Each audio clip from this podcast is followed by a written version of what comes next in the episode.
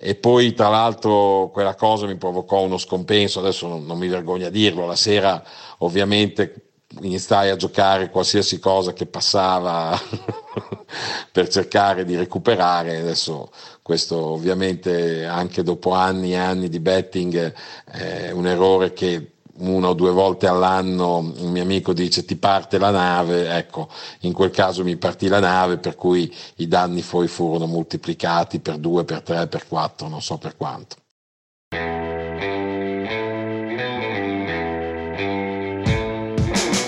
La vita è lastricata di scommesse. Pensateci bene. Scommettiamo quando cambiamo lavoro. Scommettiamo quando scegliamo una persona per la vita.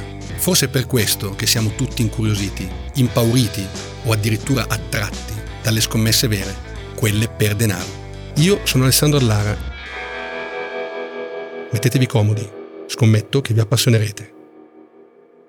I contenuti di questo podcast sono puramente informativi e non rappresentano in alcun modo un invito al gioco d'azzardo. L'ingresso della parola perizia nella mia vita lavorativa ha compiuto da poco vent'anni. Nello slang degli scommettitori, la parola perizia identifica l'arte di scommettere dopo aver investito tempo e risorse nello studio di un particolare evento sportivo. Tempo e risorse enormemente superiori rispetto alla media più o meno tutti gli scommettitori studiano la classifica, il ruolino di marcia di una certa squadra, prima di scegliere il proprio pronostico. Ma qui parliamo di tutt'altro tipo di studio. Ho chiesto ad una mia vecchia conoscenza, Stefano, un altro Stefano, nome in codice Mollo Fire, di raccontarmi cos'è per lui la perizia. Io per perizia intendo scommesse che si basano sulla base di informazioni che poi sono a disposizione di tutti, eh, non informazioni eh, confidenziali o cose simili, però cercando sul web ormai si possono anche trovare informazioni che non sono a disposizione dei bookmaker o almeno difficilmente un bookmaker riesce a reperirle, per cui diciamo che sono giocate che ti consentono di prenderti un vantaggio perché eh, magari un'intervista, magari un, una segnalazione di uno stato di, salute non perfetto e questo ti consente di eh, prenderti un vantaggio. Poi è chiaro che il riferimento è sempre la quota, per cui eh, non sempre eh, l'informazione preferenziale può tradursi in una quota di vantaggio. Questa per me è la perizia, no? cioè la capacità di riuscire a mettere qualcosa in più in una giocata eh, che mi consenta magari di avere una percentuale maggiore di, di esito. Insomma, la perizia è conoscenza bella e buona. Non a caso ci si fida di più di un pronostico sul calcio dato da un telecronista esperto piuttosto che da un comune tifoso, perché si suppone che il telecronista goda di una visuale più ampia sulla partita e sugli attori che la animeranno. Perizia poteva essere la mia sullo sci. Avevo passato molto tempo sulle piste per lavoro, seguivo la Coppa del Mondo con dedizione maniacale è chiaro che io potessi leggere qualcosa di interessante nelle quote pubblicate da un bookmaker sulle gare e magari trovarci una quota in qualche modo accattivante. Lo scommettitore cerca sempre lo sconto, parafrasando lo shopping, ovvero quella condizione matematica che riduce il vantaggio che ha il bookmaker quando applica la percentuale di allibramento, ovvero il margine teorico del banco su una certa scommessa. Ve la dico facile, se il bookmaker accettasse di guadagnare lo 0% teorico, offrirebbe su una partita di tennis le quote 2 a 2, ovvero giocando 100 euro su entrambi i segni tornerei alla mia posta di partenza. Ma se andate a guardare le quote dei vari bookmaker, la situazione è diversa e troverete attaccato alle quote un margine teorico che oscilla tra il 2 e il 6%. Certo, se disponessi di informazioni che erodono la sicurezza del bookmaker nel fare quella quota, magari un infortunio dell'ultimo minuto, un gossip di spogliatoio, un qualsiasi fattore esterno che possa sovvertire gli equilibri in campo, allora avrei la possibilità, sempre teorica, di avvicinarmi al famoso 0%. In quel caso le mie scommesse sarebbero decisamente più profittevoli nel lungo periodo. Capirete quindi perché la parola perizia identifichi una specie di spartiacque, una trincea tra scommettitori da una parte e bookmaker dall'altra. L'eterna lotta tra il bene e il male, citando John Woo in Face Off. Il motivo è semplice. Il bookmaker vuole tendenzialmente scommettitori perdenti, o quantomeno scommettitori che perdano esattamente quanto è a budget, a seconda delle compagnie e dei mercati, il budget va dal 10% al 20% del proprio portafoglio. Il bookmaker investe in brand, in marketing, in sponsorizzazioni, in loyalty, per inseguire e trattenere clienti che abbiano questo profilo. I clienti vincenti, quelli no. Quelli il bookmaker desidera eliminarli o quantomeno ridurli in numero e in capacità di spesa. Tony Carroll, mio mentore quando bazzicavo gli uffici londinesi di un leggendario bookmaker anglosassone, quando io facevo challenge a questa teoria, dicendo che comunque si potrebbe lavorare anche con clienti vincenti, magari con l'ambizione di avere profitti più a lungo termine, mi diceva sempre At the end of the day, money talks. Alla fine contano i soldi. All'epoca ero molto critico su questa frase, ma dopo qualche anno mi è entrata in testa e per un periodo ho anche pensato di tatuarla. Il bookmaker quindi non vuole il giocatore del mordi e fuggi, quello che arriva perché c'è un'offerta. Pensate alla grande distribuzione. Il supermercato non vuole il cliente che arriva solo quando ci sono i prodotti sotto costo e riempie il baule della macchina di quei prodotti. Il bookmaker vuole il cliente affezionato, quello che magari gioca più volte a settimana, quello che prova le scommesse ma prova anche altri prodotti, quello che interagisce con il bookmaker e che tendenzialmente si lamenta poco. Dovete sapere che la regolamentazione consente all'operatore di rifiutare il gioco. Pertanto è normale che ci siano clienti limitati nelle loro opportunità di gioco o addirittura bloccati su certi prodotti. Queste limitazioni sono il cuore delle discussioni, talvolta molto accese, tra i clienti sui social. Ma una volta c'erano i forum ed è proprio su un forum che lessi per la prima volta la parola perizia. Si chiamava, o meglio si chiama, perché sulla carta esiste ancora, infobetting. Iniziai a frequentarlo intorno al 2002, alla vigilia del mio ingresso nel primo bookmaker online italiano. Arrivavo da molti anni di esperienza nel settore e pensavo di essere un esperto, ma davanti a quel forum capii che avevo ancora tanto da studiare e tantissimo da imparare.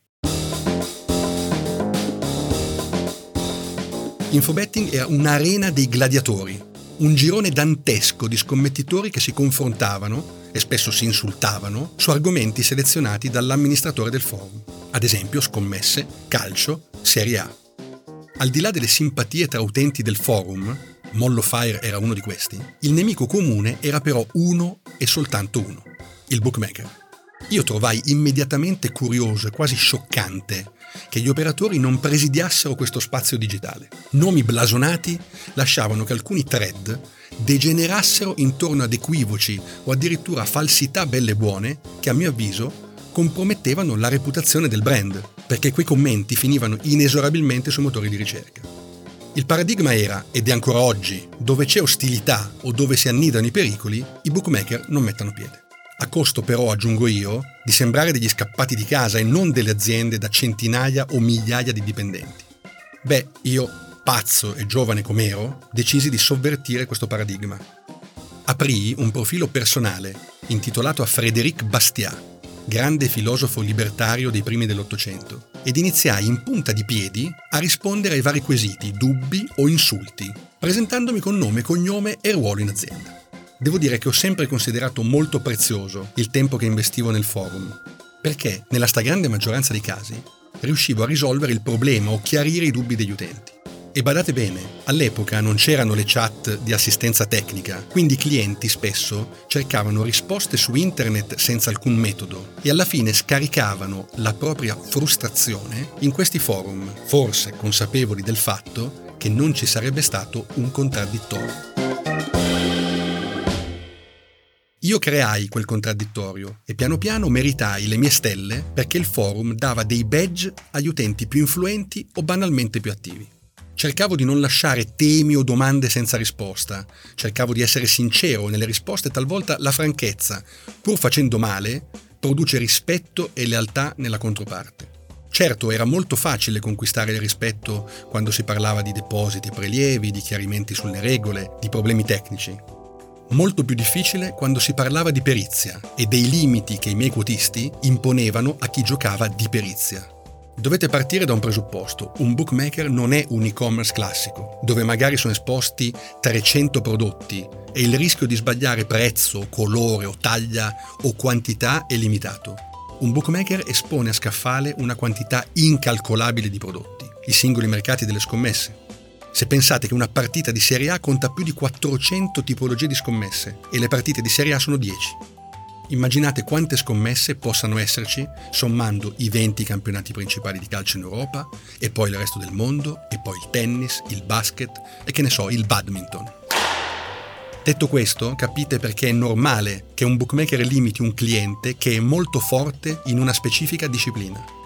Parte dal presupposto che le proprie conoscenze siano inferiori a quelle dello specialista e si pone la domanda, possiamo batterlo? Se la risposta è no, o anche forse no, allora va limitato. Anche ai migliori però capita di sbagliare. Questo perché la scommessa sicura non esiste e bisogna sempre pesare bene le proprie giocate, soprattutto il budget a disposizione.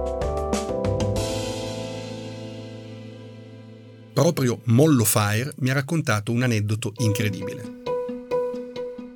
Mi è capitato nel 2019 il Giro dei Paesi Baschi di ciclismo, avevo giocato, c'era una tappa particolare con un arrivo molto intrigante, insomma avevo giocato un gruppo di corridori, nel ciclismo è possibile fare i testa a testa e io avevo fatto dei testa a testa immaginando un certo tipo di andamento della tappa. Effettivamente quell'andamento si era verificato e i miei diciamo capigioco dei testa a testa stavano tutti insieme in un gruppetto che stava arrivando comodamente all'arrivo mentre il gruppo era dietro di un minutino. Insomma, per chi segue il ciclismo nell'ultima retta finale, nella, nella addirittura d'arrivo, scattano le telecamere fisse e le auto, le ammiraglie dei ciclisti che sono davanti sono obbligati a deviare per una strada secondaria mentre i corridori si giocano l'attività di tappa. Purtroppo ogni tanto succede nei, nei, giri, magari non nei grandi giri, nel Giro d'Italia il Tour de France non può succedere, però che le segnalazioni siano un pochino non, non, chiarissime. In quel caso la telecamera della televisione, la moto, portava il cameraman della televisione spagnola, eh, andò ovviamente come doveva essere, prese la strada secondaria lasciando gli ultimi centinaia di metri ai corridori, erano un, un gruppetto di 5 o 6 a disputarsi la volata. E io ovviamente avevo quelli, non mi interessava neanche chi vinceva, mi sarebbe bastato che tagliassero il traguardo normalmente.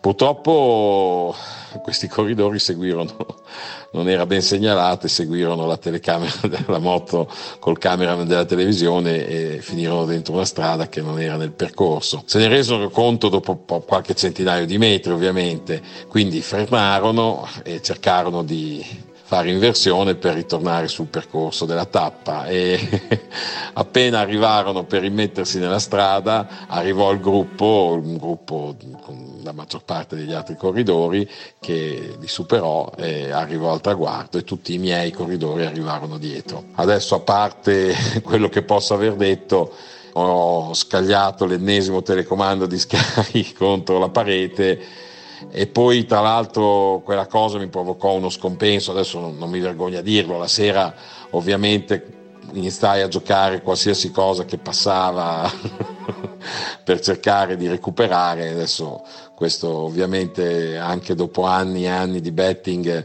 è un errore che una o due volte all'anno un mio amico dice ti parte la nave, ecco, in quel caso mi partì la nave per cui i danni poi furono moltiplicati per due, per tre, per quattro, non so per quanto.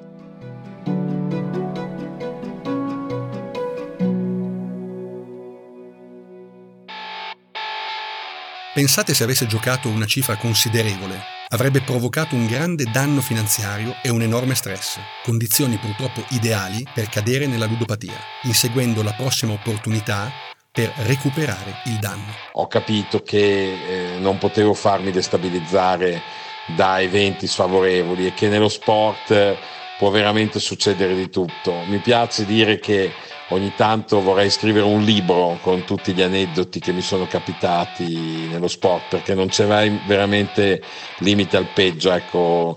Se, come si dice se hai toccato il fondo prova a scavare ancora perché si può andare ancora più giù